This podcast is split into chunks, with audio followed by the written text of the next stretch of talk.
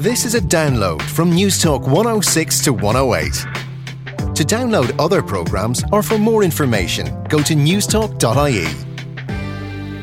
Each week here on Global Village, we celebrate the fact that people from 199 different nationalities have made Ireland their home. We call it the 199 Shades of Green, as after all, collectively, we now make up our new diverse island. And it's a great feature because every week you get to meet a new person from a different culture and, and we learn a little more about them uh, as opposed to the actual culture and, and where they're from. So this week, we actually turn to a person whose origins are in France and Algeria. Well, joining me now in studio is Wissame Wissame Cherfi. Welcome to Global Village, Wissame. Thanks for inviting me. Wissame, so very, very interesting. You're French um, Algerian. Uh, how did it happen? It happened that my father and my mother met in France. Basically, my father was coming from Algeria, and they, he, he was there to basically find a work, and he met my mother, and and, and that was it. Uh, and then Wissame was made. Exactly. and um, how, what was it like to grow up in, in, France? And which part of France are you from? I'm from a city called Beauvais that people know by the airport, Paris Beauvais. And uh, my childhood was pretty much a normal childhood, you know.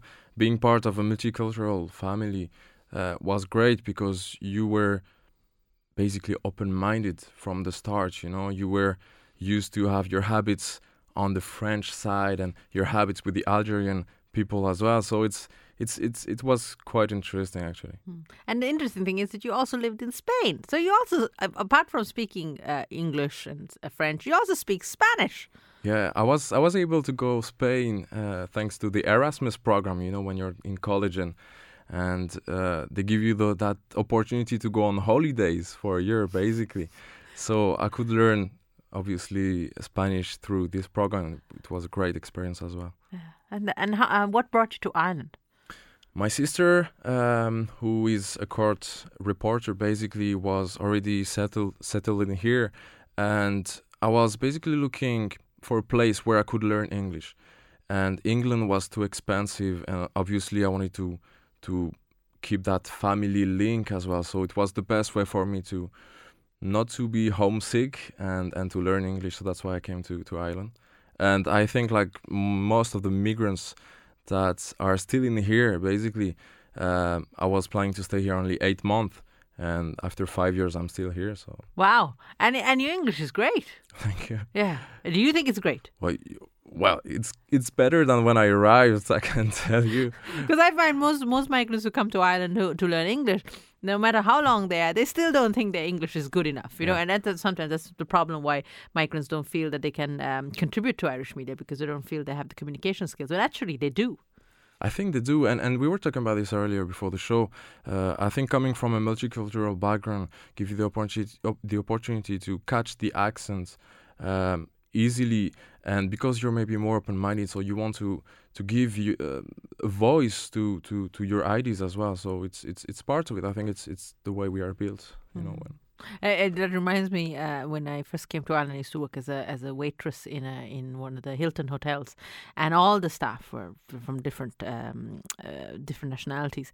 And whenever the phone rang, you know, it was somebody uh, a guest or somebody looking to make a reservation, and no one would want to pick up the phone because they were too afraid that they wouldn't be able to understand the Irish accent. So I, I would be in the kitchen and have to you know leg it into the restaurant to pick up the phone, you know, and and I uh, was asking actually there was a Spanish guy called Jesus, and I was he was standing right next next to the phone. I said, Why didn't you pick up the phone? I said, Oh, no, the accent is scared. I said, But if you don't pick up the phone, you will never, your ear will never get trained to to to understand the accent.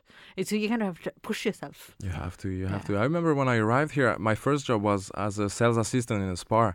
And it took me about six months to be able to communicate and you have the whole frustration not to be able to talk when you like to talk to people so you kind of push yourself and you say okay let's make some efforts and, and try. And when I could understand the kids, I was so happy because I could understand that they were making fun of me basically, and I could have my revenge. So it was quite good. Ah, oh, it's funny. And and you are a documentary maker. I am. Did you always want to to make documentaries? Because I, I, think your sister and, and you do documentaries together, isn't it right? Exactly. She has a passion for journalism. She always been uh, willing to be part of this journalistic area, you know. And when I was 16 years, I remember I was before to go to high school. I was used to watch those music videos, uh, and I was wondering, wow, how, how do they make that? You know, I want I want to see that. I want to be part of it.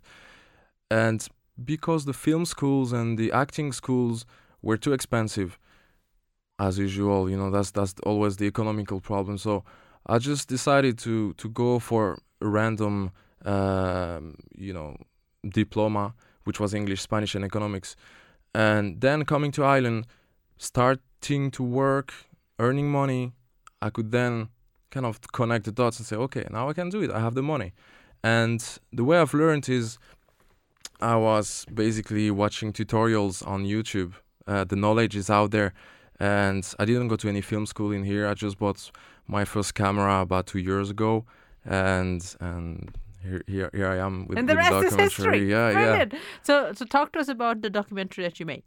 So the documentary it's called We Are Dublin. Uh, it's available actually on YouTube.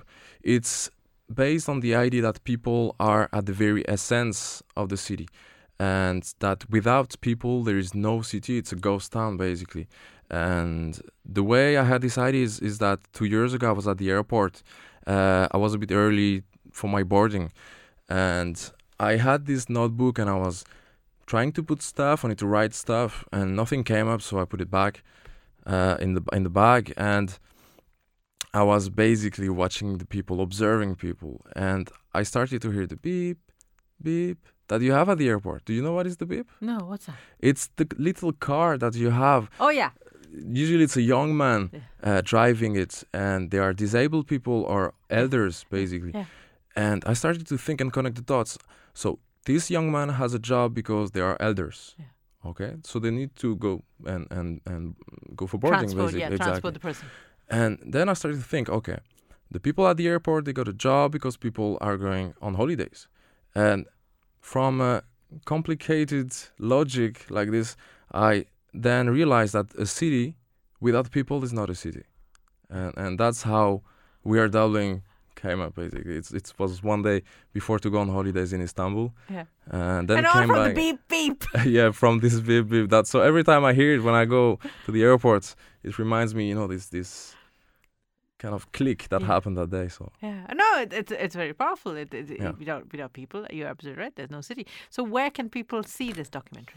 they We can see it on uh, YouTube. So basically, if you search for "We Are Dublin," or uh, on my website, website sorry, wissamecherfi.com. So W I S S A M E C H E R F I dot com.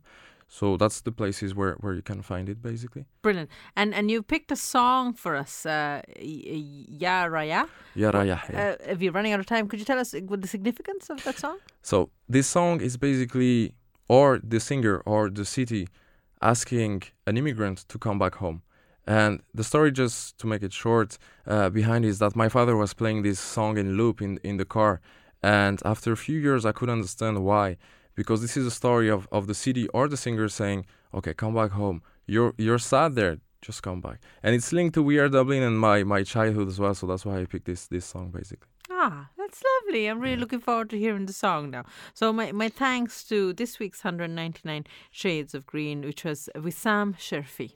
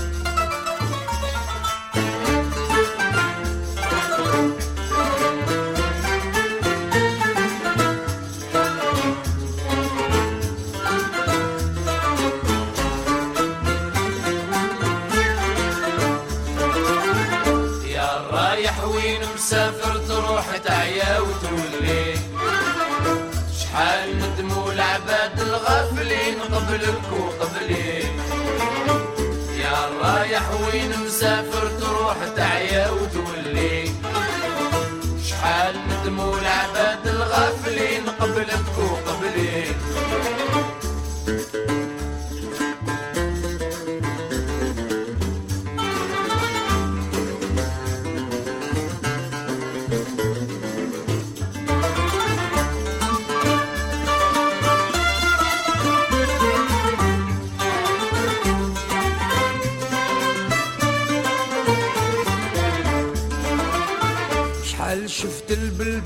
العامرين والبر الخالي شحال ضيعت وقت وشحال تزيد مازال تخلي يا الغايب في بلاد الناس شحال تعيا ما تجري بيك وعد القدرة ولا الزمان وانت ما تدري يا رايح وين مسافر تروح تعيا وتولي شحال العباد الغافلين قبلك وقبلي يا ما يحوي مسافر تروح دعيا وجوي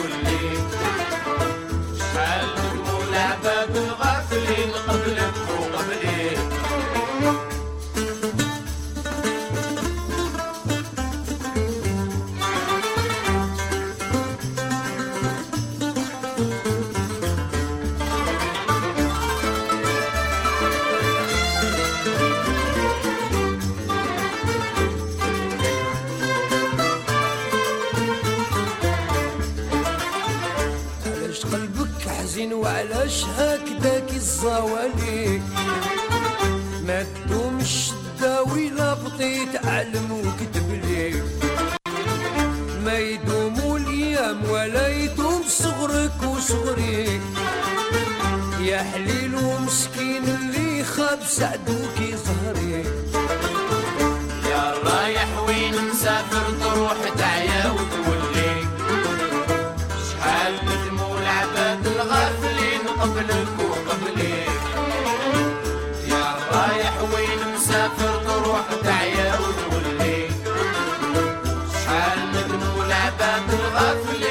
قبلك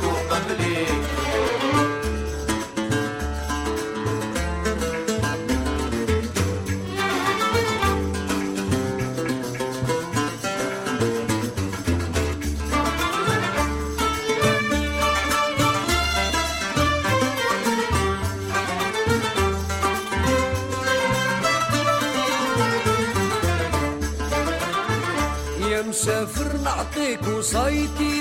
تديها عالبكري شوف ما يصلح بيك قبل ما تبيع وما تشري.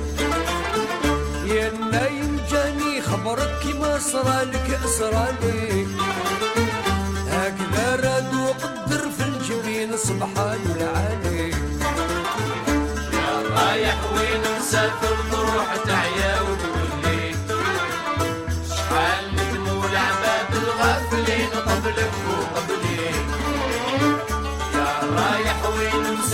تروح تعيا وتولي شحال الغافلين قبلك وقبلي.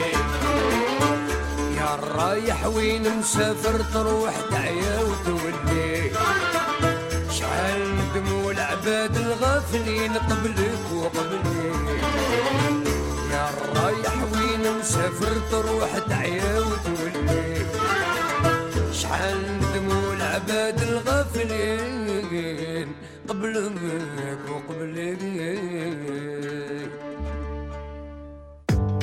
Thanks for listening to this Newstalk 106 to 108 podcast. To download other programs or for more information, go to newstalk.ie.